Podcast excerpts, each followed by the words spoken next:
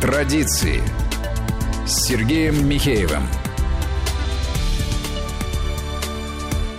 Здравствуйте, в студии Сергей Михеев и Сергей Корнеевский. И у нас в гостях сегодня писатель, историк, член Совета по русскому языку при президенте России, президент фонда Достоевского Игорь Волгин. Игорь Леонидович, здравствуйте. Здравствуйте. Игорь Леонидович, здравствуйте. Я напомню нашим радиослушателям, что вот эта передача «Традиция» о традиционных ценностях будет выходить по субботам в пятнадцать ноль-ноль. Сейчас вы ее слушаете. И мы будем говорить о том, что, на мой личный взгляд, составляет ну, фундамент нашей культуры, если хотите, цивилизационной идентичности. И здесь просто неоценимую роль, невероятно важную, играет вопрос языка, русского языка, на котором, на мой взгляд, наша вот цивилизационная идентичность в значительной степени держится. И вот, Игорь Леонидович, я хотел бы начать как раз с того совета по русскому языку при президенте Российской Федерации, который недавно прошел. Вы участвовали в этом совете. Вот, если можно, давайте начнем с этого. Все-таки то, что вообще такой совет появился, и то, что он существует, да, мне кажется, это уже неплохо само по себе, особенно на, на фоне вот такого, мне кажется, разрушительных вихрей современности по отношению к языку. Да, сам этот факт очень отраден, потому что наряду там, с политикой, с какими-то защитой прав ребенка, защитой прав потребителей, все-таки язык, ну, стержень нации. Ведь вот я привел стихи Ахматовой на этом совете, когда она двадцать третьего февраля сорок второго года в «Правде» появляется стихотворение, в день Красной Армии. Ахматовой? Ахматовой, Ахматовой, стихи в «Правде» появляются. И там есть такие строчки. «Не страшно под пулями мертвыми лечь, не горько остаться без крова, но мы сохраним тебя, русская речь, великое русское слово. Свободным и чистым тебя пронесем, и внукам дадим, и от плена спасем навеки». То что интересно, она не говорит о защите территории. Она не говорит о защите политического строя. Она говорит о защите языка, который и есть все это. Она это, уравнивает его с цивилизацией. Конечно, да. это, это главный признак народа. Ну, вообще, ну, если брать древнерусский язык, что такое язык? Это народ. Это язык да, и синонимично народу. Когда Пушкин говорит «и назовет меня всяксущий вне язык», «Слух обо мне пойдет по всей Руси великой», и назовет меня всяксущий вне язык. Там и э, гордый э, внук, внук славян, славян, и финны ныне дикий тунгус, и друг степей калмык. Что он имеет в виду? Не то, что его будут переводить на эти языки. Хотя это тоже хорошо, у нас великая школа перевода. Он имеет в виду, что всякий народ его на русском языке помянет. То есть это стержень нации. Вообще, если взять язык какой-то, не зная о народе ничего, просто анализировать язык, английский, там, французский, итальянский, русский, то образ языка даст образ народа. И его строй грамматический, и строй лингвистический, и семантический, и, скажем, пословицы и поговорки, построение фразы. Вот дух народа, не зная народа, можно определить только по языку. Как бы его на... менталитет, то, как он думает. Менталитет, да. его менталитет, его, его привычки, его ментальные привычки, что ли, его характер. Язык определяет, конечно. Конечно. Я помню, значит, когда снимали Хрущева, он же затеял реформу языка. Помните, огурцы через «и» там. Ну, это все. У Смелякова были такие стихи. И он, ну так, косвенно он связал с этим, как у него было. «Владыки и те исчезали мгновенно и наверняка, когда невзначай посягали на русскую суть языка». То есть даже владыки уходят, когда вступают в конфликт с языком, скажем так. Вот. Ну, конечно, Ломоносов писал, как он писал, «Языка нашего небесная красота не будет никогда попрана от скота». Но это он в полемике с Третьяковским, там такие выраж... у него были такие выражения. Конечно, язык – дух нации. Вот вы совершенно правильно вы формулируете, скажем, тему. тему а, почему, а почему вообще появился совет по русскому языку? Вот он существует наряду с советом по культуре. Казалось бы, можно было все это рассматривать в рамках совета по культуре. Но, видимо, проблемы языка настолько серьезны и настолько власть, в общем, понимает, я думаю, что язык – это не составляющая культуры, а сама культура, в общем-то. Сама культура, которая обнимает все ипостаси нашей жизни. И поэтому, видимо, решили создать. Он довольно поздно был создан, кстати, года три назад, по-моему, всего, или четыре. Это все... Ну, то есть я к тому, что в, в какой-то момент пришло определенное сознание, да. что речь идет действительно об идентичности, об да. основах, вот об этом стержне. Да, да, да, да. Потому что вот вы сказали о языках как о народах, но вот бывали же как бы и на нас нашествие двунадесяти языков. Язык, да, да, да, да. Как раз имелось в виду нашествие на нас разных народов. Вот у меня такое впечатление иногда возникает, что сейчас без всякой войны происходит вот это нашествие, да, причем оно иногда совершенно немотивированное с точки зрения рациональности, да, потому что иногда можно сказать, там, скажем, те или иные слова. Слова заменяются на иностранные, потому что нет аналогов. Но сейчас такая ситуация, которая, мне кажется, где, где и политическая мода, и весь вот этот вот конъюнктурный контекст, он невероятно агрессивен в отношении русского языка и культуры как таковой. Да, конечно, причем даже не, не столько даже внешняя угроза, хотя не есть для языка, сколько внутренняя, внутренняя угроза. Вы знаете, вот некоторые мои студенты настолько погружены в интернет, когда я говорю, вот пойдите, почитайте такую-то книгу. Они говорят, книги нет. А сейчас никто не читает. Я говорю, как нет? А, как нет? Ну, ее в интернете нет, значит, как бы и вообще нет. Понимаете, это виртуальная реальность, которая... И это же ведь... А вы их намекаете, надо сходить в библиотеку, что ли? Да? Ну, я намекаю, конечно, но некоторые доходят до пятого курса, не будучи записаны в библиотеку. И вот некоторые сдают экзамен, я об этом говорил, кстати, на совете. Сдает мальчик экзамен, там, или девочка. Он не может построить фразу. Он по-английски лучше говорит, ему проще построить по-английски фразу, чем по-русски. И идет сдача экзамена, они пытаются мне объяснить какие-то проблемы там, или какой-то вопрос ответить при помощи не слов, а мимики и жеста. Это они напоминают это сур... очень по-итальянски. Сурдопереводчиков, да. Понимаете? Вот. Ну, вот это вот там не может построить фразу. Я предложил в свое время, еще на первом заседании Совета, но все это, значит, как бы кануло э, в вечность. Я предложил наряду с вступительными сочинениями, которые сейчас, слава богу, вернулись в школу, э, не только вступительное писать, но писать сочинение или изложение, что угодно. Всем студентам вузов всех, гуманитарных, технических, выпускных. Вот человек пять, заканчивает пять лет, пять, значит, учения заканчивает, пиши сочинение. Даже технарям?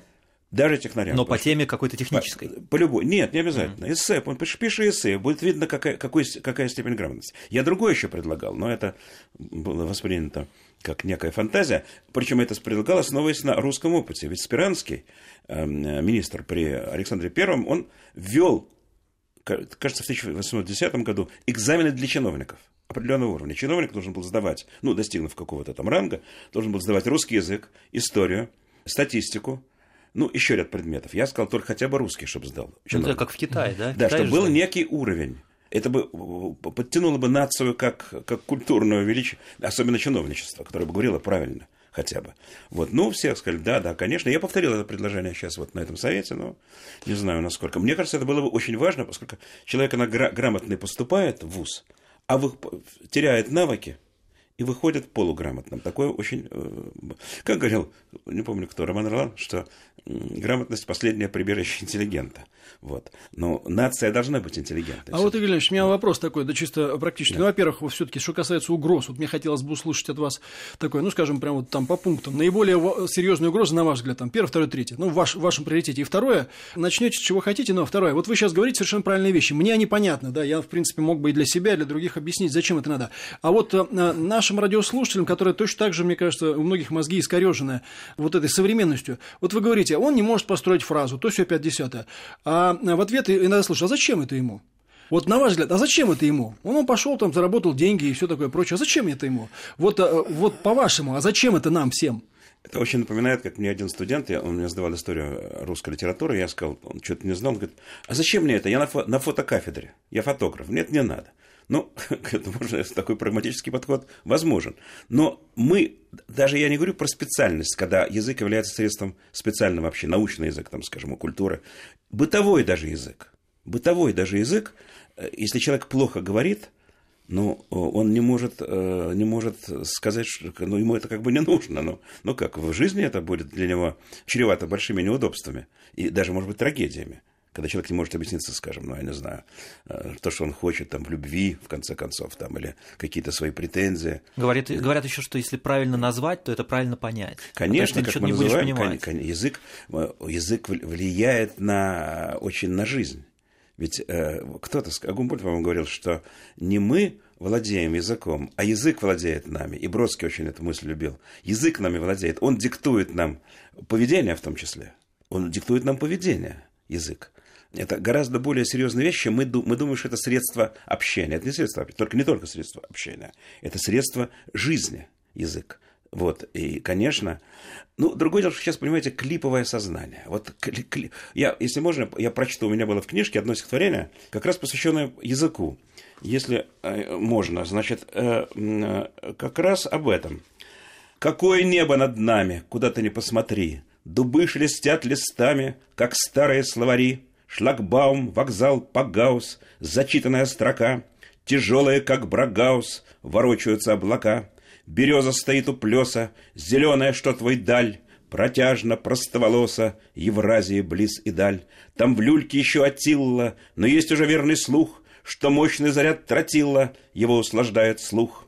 И молкнет в лесу шишига, сова не зовет птенца. Наверное, эта книга до листа она до конца. И Бог мычит, как корова, и рукописи горят. Вначале было не слово, а клип и видеоряд. О, дивный мир этот тварный, пою тебя и хулю, хотя мой запас словарный давно стремится к нулю. Но нужен ли слов избыток, когда ты предупрежден, что небо твое, как свиток, свернется в конце времен? Вот как раз стихи об этом, что клип и видеоряд вначале, ну, если будем брать современное сознание.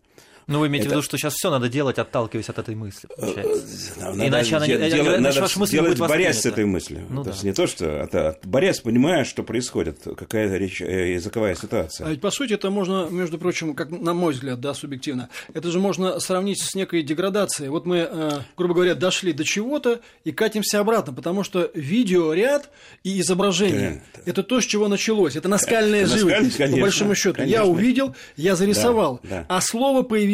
В том числе по мере усложнения сознания, как средств выражения и все, что с этим связано. Теперь наоборот. Слово не нужно, это означает наряду с техническим прогрессом одновременно невероятная примитивизация сознания. Оно откатывается обратно к этим, к этой наскальной живописи. Да, и вот этот язык клиповый, он тоже это как бы свидетельство того, что язык вырождается. Правильно, что, конечно, это языковой суверенитет. Это суверенитет и политический. Потому что, ну как так, если язык, если нация утрачивает язык, ну, как, скажем, латынь стала мертвым языком, вот, то утрачивается и суверенитет, и независимость, все что угодно. Вот. И, конечно, эта проблема, я повторяю, это проблема не лингвистическая, это проблема политическая, культурная проблема, вот, язык, состояние языка. Вот. Возьмите наши, что сейчас происходит, ну, вот, с массовой, скажем, сферой языка. Рекламу посмотрите какую. Это, я уже не говорю про стихотворную, где вообще, я видел, помните, такой плакат висел, анти... А, сигарет. Ночь твоя, добавь огня. То есть они думают, что твоя и огня — это рифма, понимаете? Угу. И таких палка, вот, селедка. Да, да, вот типа этого. Это таких сколько угодно таких вот замечательных. Э, да. Или вис... на Ленинской библиотеке висел многие годы плакат огромный. Сникерсни в своем формате. То есть как это понимать? Вот сникерсни в своем формате. Я... Надо знать свой формат, знать, что такое. Причем это висит на здании Национальной библиотеки. Можно представить, чтобы на Британском музее там, или на библиотеке Конгресса висело нечто подобное. А вот, на ваш взгляд, от чего это вообще происходит? Это... Это, это, грубо говоря, так сказать, да, это, ну, мы тут любим, я, я в общем-то, занимаюсь политикой, поэтому мне интересно всегда про всякие теории заговора говорить. говорить. Это что происходит? Это потеря вот способности к сопротивлению, это чей-то намеренный э, умысел, грубо говоря, или это просто вот, ну, коммерциализация как таковая?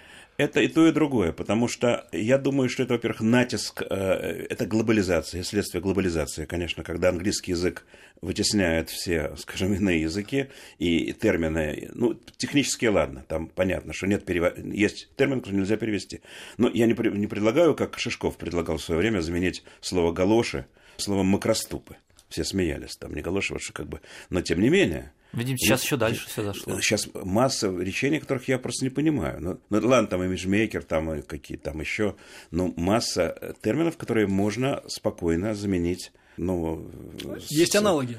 Аналоги есть. Да, в русском ну, вот, языке. Вот у меня сейчас диссертацию пишут, там рецепция, рецепция, там Достоевского, ну рецепция, ну в но русской прессе, ну оценки в русской прессе, ну в конце концов, почему, почему слово рецепция лучше? Я вам из, из да. общей политической, экономической практики да, могу да. сказать, правительство у нас что делает? Таргетирует инфляцию. Инфляция, ну да, да, да. да.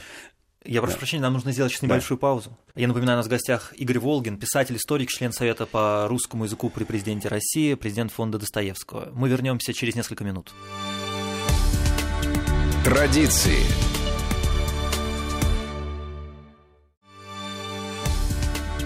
Традиции с Сергеем Михеевым. Сергей Михеев, Сергей Корнеевский в студии. У нас в гостях Игорь Волгин, писатель, историк, член Совета по русскому языку при президенте России, президент Фонда Достоевского. Ну, и на мой взгляд, вот еще, да, говорим о проблемах русского языка и о том, что обсуждалось на Совете по русскому языку. На мой взгляд, есть еще одна штука, связанная в том числе с той политической эпохой, в которой мы живем.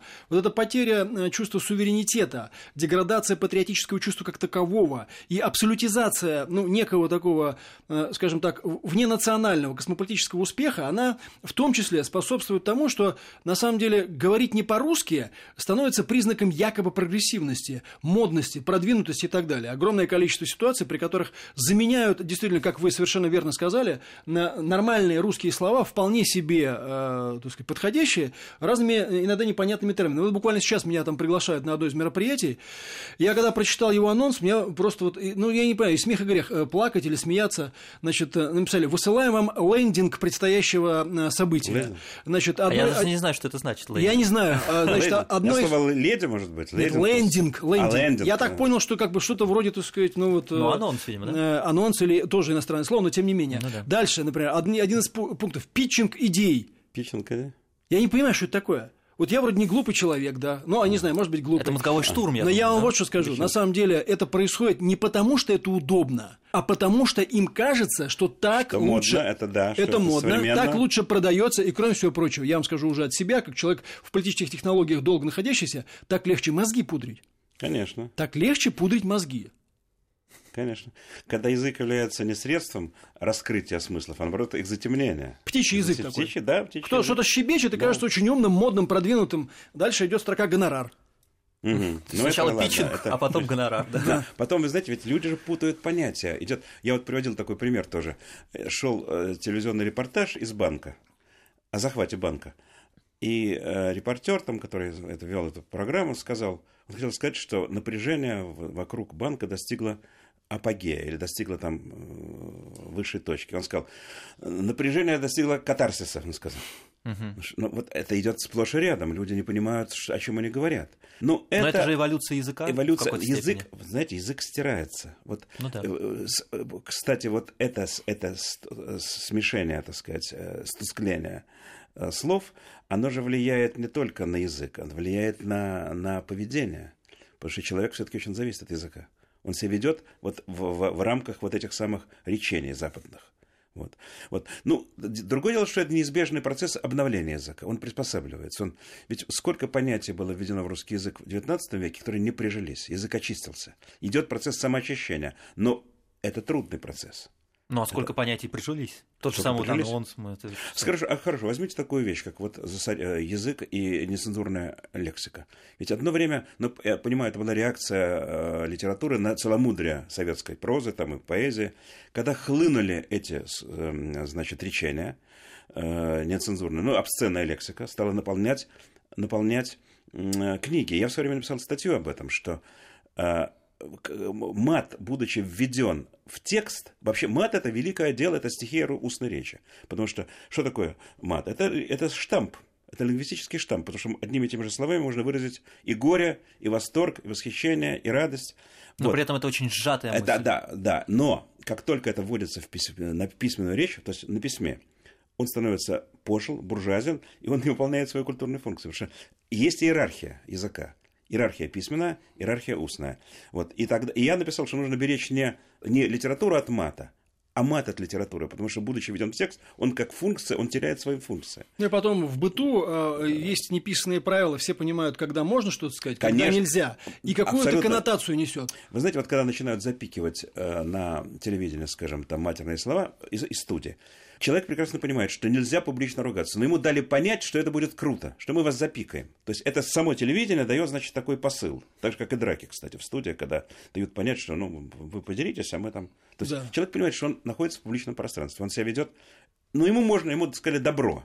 То есть здесь я не против, я, я не это против за цензуру. Некое, да? Должна быть внутренняя цензура, цензура самой культуры должна быть. Не, не политическая, не там, а цензура самого языка.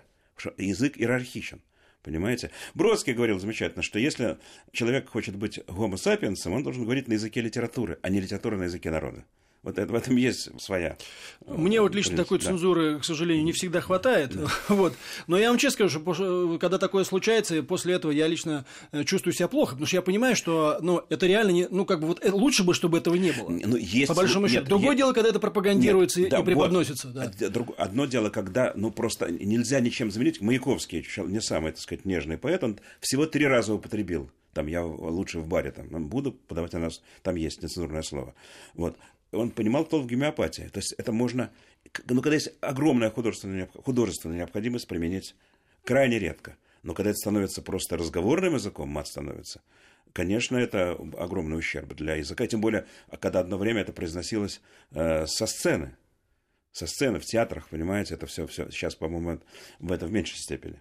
Ну, вот. И более того, мне да. кажется, это разрушает саму традицию. То есть, грубо говоря, вот литературный текст, он для, мне кажется, многих наших, ну, для большинства наших людей, это все равно это не только образец для подражания, это обозначение некой планки. Вот да. когда эту планку роняют да. в самую да. грязь, значит, можно. Значит, значит... Разрушают, разрушают и вообще понятие о том, что вот ну, есть что-то выше меня. Вот, грубо говоря, да. там, вот раньше как было, там, ну, вот мужики матерятся, там все такое прочее. Но есть в определенном обстановки, но как только они видят, что обстановка другая, они понимают, что вот так нельзя. Конечно. Потому что есть планка. А когда нет планки, когда нет идеала, и когда нет движения вот этого, так сказать, восходящего, когда все опускается на уровень грязи, да. то ощущение вокруг себя такое, как будто живешь на помойке. Ну, как у Достоевского, если Бога нет, то все позволено. Абсолютно. Всё позволено. У него есть замечательный рассказ, как в дневнике писателя, как идут шесть мастеровых. И он говорит, они разговаривают между собой довольно активно, причем выражают целые понятия при помощи одного крайне несложного, нелексиконного существительного. Говорит, весь наш язык матерный заключен в этом существительном, крайне легко произносимом. И они в течение пяти минут обсуждают вопрос, говоря, произнося только это слово, одно, короткое, и прекрасно понимают друг друга. Ну, есть так, у литературы есть тоже такой путь, он может, литература может дойти до этого, понимаете, до употребления этого нелексиконного существительного. И, вот, и, а... и, да. да, так как я, так сказать, в основном политическими процессами занимаюсь, то, что мы, у нас такое, это, что называется, душа попросила вот именно таких передач про традиционные ценности, их не хватает, но тем не менее. Вот у меня лично возникает впечатление иногда, во-первых, по поводу насильственного внедрения всевозможных иностранных слов, и также по поводу матерной ругани и всего остального, у меня такое впечатление, что, может быть, осознанно или неосознанно, хотя, мне кажется, осознанно, этим сопровождается совершенно очевидный политический процесс. Объясню.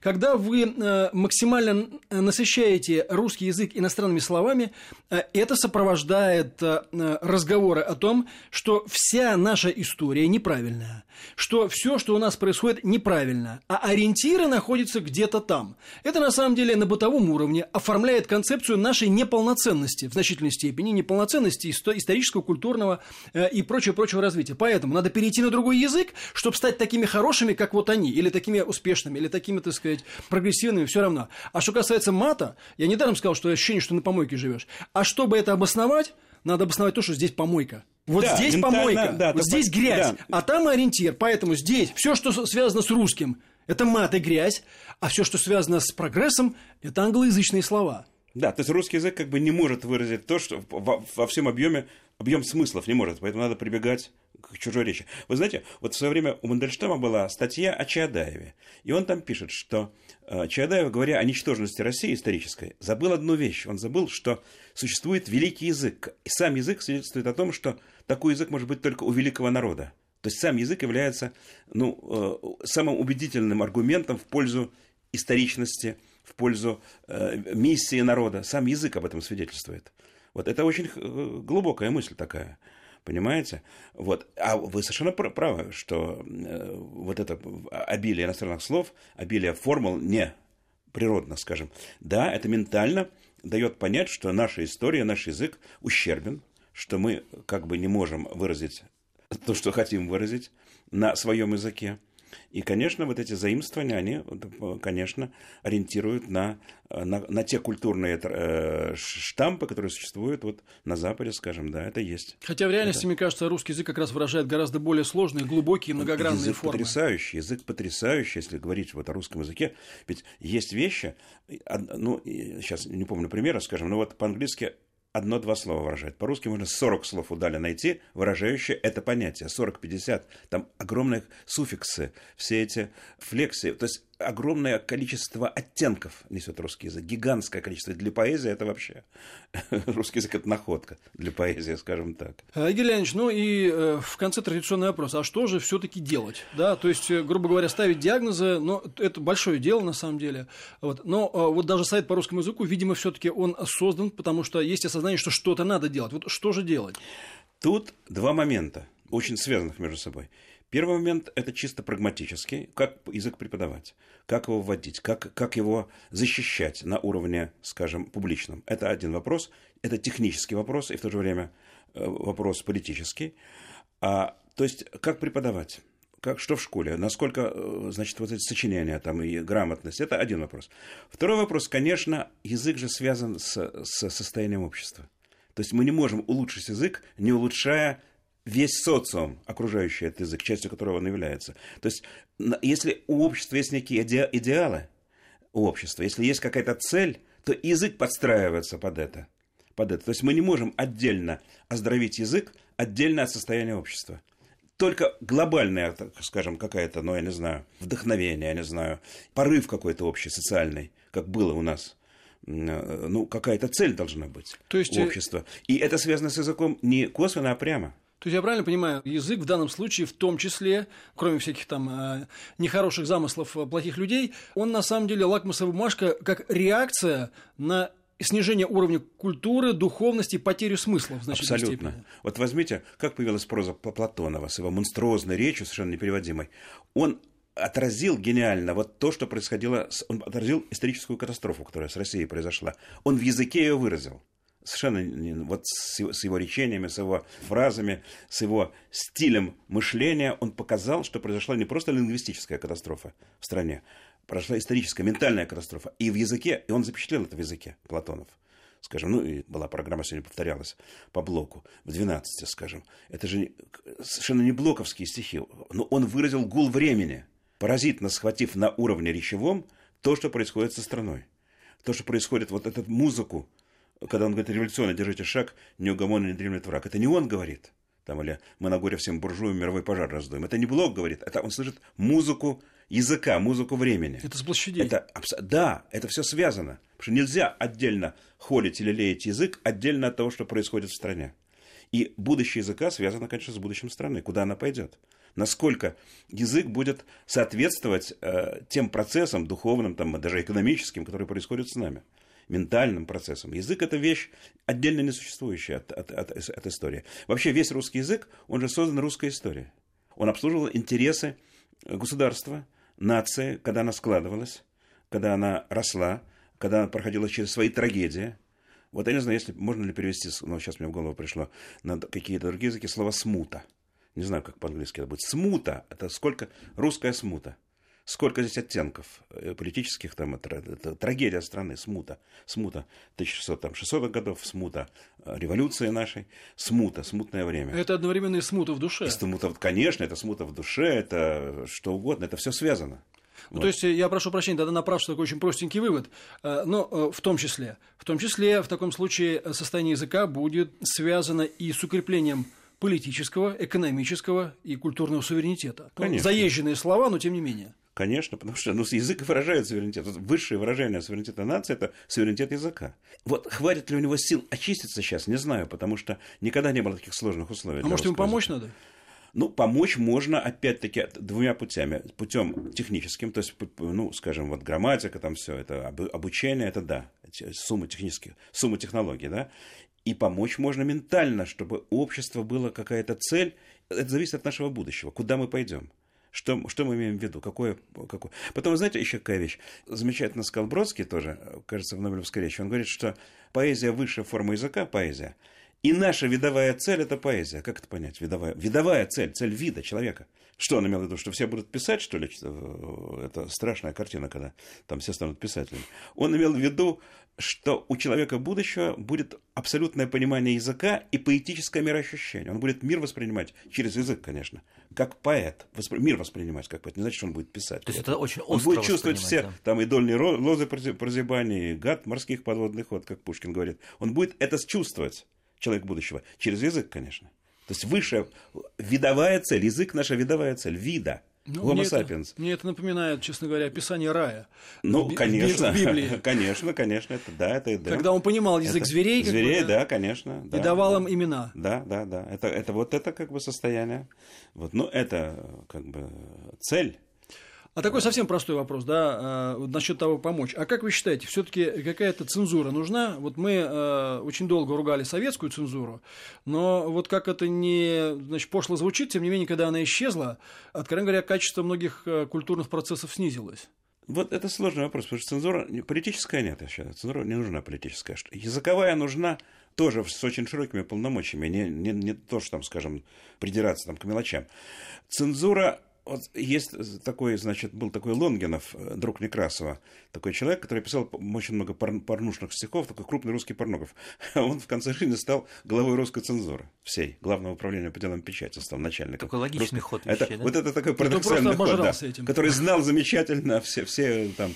стихи Пешконе для дам, там все больше та-та-та-та-та, я их в цензуру не отдам, а напечатал в Карсруе. Он, такие у него были стихи. Ну, да, цензура нужна внутренняя, я считаю. Вот, что ж, писатель, человек, вообще интеллигент, как человек ответственный, должен иметь внутреннюю цензуру, то есть понимать, что можно для себя. Внешняя цензура, ну, нужна на уровне грамотности, конечно, но, как, не знаю, хотя цензура, знаете, Плевако в свое время сравнил цензоров, он говорил, что литература – это свеча, а цензор – это такие щипцы, которым снимается нагар со свечи. После чего писатели с ним двадцать лет не разговаривали. Обиделись на это сравнение, что цензура – это снимающий нагар. Но в этом есть некая правда. Ну, простая просто вещь, вот даже да. то, о чем вы упоминали. Например, да. скажем, такое совершенно, ну, я бы сказал, насильственное, вымороченное введение каких-то новых слов, которые ну, просто не нужны, которые вводятся для того, чтобы или лучше продать товар, типа сникерсни, да? Ну, да. Или запутать мозги, типа питчинг идеи и так далее, и так далее. Я, не, правда, не представляю, как это можно сделать технически в современном, в современном обществе, но, тем не менее, да, по крайней мере, ну, не поощрение таких форм. Потому что надо же понимать, что это же запускается, когда это запускается в массовой, например, даже рекламе, все это пошло, это пошло в голову. И, например, человек, там, молодой человек, он думает, что так и надо говорить, а почему нет? Но, тем более, сейчас даются такие примеры на публичном пространстве. Ведь раньше и телевидение, и радио было все-таки эталоном речевого поведения. Эталоном. Да, там вот это хорошо, сказать, эталон, да. Нельзя было сказать, там, Саби, Сабинов или Малер. Ну, ударение такое, ну, или там прецедент. Нельзя было сказать такое. Диктора увольняли. Сплошь, сейчас сплошь и рядом. Это все. Возьмите бегущую строку, иногда идет строка бегущая на, на программе телевизионной. Там столько ошибок речевых. Но народ-то это все смотрит и думает, что это норма. Вот как норма, публичная речь, особенно телевизионная, радио, должна быть, конечно, при, при свободе полной, художественной, конечно, в плане грамматики, конечно, это должно быть э, эталоном неким э, речевого поведения. Вообще, есть... речевое поведение для писателя – это и есть его поведение нравственное. Вот тут совпадение большое. Вот, нравство... Ведь стиль – это человек. И речевое поведение есть поведение для, я повторю, для литератора. Оно является «скажи мне, что ты пишешь, я скажу, кто ты». Дух творит себе форму. Да, да, да, да, да. Угу. Ну, то есть, если не цензура, то, по крайней мере, некий эталон, эталон с которым и... можно сравнивать. Да, да, некий эталон. Ну, какие-то безобразные вещи антиграмматические, конечно, цензура должна пресекать. Конечно, когда это идет, скажем, в детских передачах, когда чтобы дети не, не учили. Вот. Но это не должно сдерживать развитие языка. Вот что важно. Язык – это и живое. Там появляется же масса новых слов. Вот я в свое время вошел, сейчас я придумал такое слово «быдловизация всей страны», когда вот культура падает, быдлов... оно вошло в язык. Ну, как... Капитализм и быдловизация всей да, страны. Да, и быдловизация всей страны. Ну, масса таких речений, которые входят, обновляют язык, освежают язык. Вот. Маяковский сказал, улица корчится без языка, ей нечем кричать и разговаривать. Улица, улица говорит матом тогда уже. Но должна быть, конечно, языковая политика у государства, несомненно. Политика. Но в таком случае надо и поощрять тех, кто несет этот эталон, потому что конечно. Эталоны, по большому счету, кроме там, радио, телевидения, государственных каких-то э, официальных э, текстов, должны быть в первую очередь деятели культуры. В, да. таком, в таком случае государство должно поддерживать именно тех, кто способен быть таким эталоном. Конечно, конечно. И в этом политика должна заключаться в поддержке всего хорошего и в осуждении всего плохого, скажем так. Ну, где здесь критерии? Вот это вопрос, конечно. Слушай, у меня, у меня такое впечатление, что у нас тоже очень любят заигрывать с этими вещами. Давайте мы тоже поиграем в модность. Давайте поддержим человека, который, так сказать, кроем, кроет матом там, через слово, и сделаем вид, что это тоже такая новая культурка. Ну, да, да, это, это, понимаете, вот одно время вот мат, введенный в текст, это как раньше вводили в пушкинские времена мифологические имена, это было признаком культуры. Мифологические там, имена богов, там, это было как бы модно, это было как бы модно, да. Но от этого надо избавляться, потому что все-таки есть иные критерии. Вот. Ну, посмотрим, что будет происходить с языком. Вот, кстати, сейчас некий момент переломный. Куда он пойдет, язык? Или он вообще ринется, вот этот процесс будет продолжаться, о котором вы говорили, вот с, с этими словами и так далее. Либо все-таки нация найдет в себе силы, в том числе языковые силы, как-то э, вернуться к каким-то корням э, языковым и к этой языковой традиции, которая существует уже тысячу лет. Ну, я она надеюсь, есть, что совет, она живая. Совет по русскому языку при президенте поможет русскому языку пойти правильным путем. Хотелось бы верить. Да. Игорь Леонидович, спасибо вам большое. Напомню, у нас в гостях был Игорь Волгин, писатель, историк, член Совета по русскому языку при президенте России, президент фонда Достоевского. Эту программу слушайте в субботу или на сайте радиовесть точка ру. Спасибо, до свидания. До свидания. Традиции.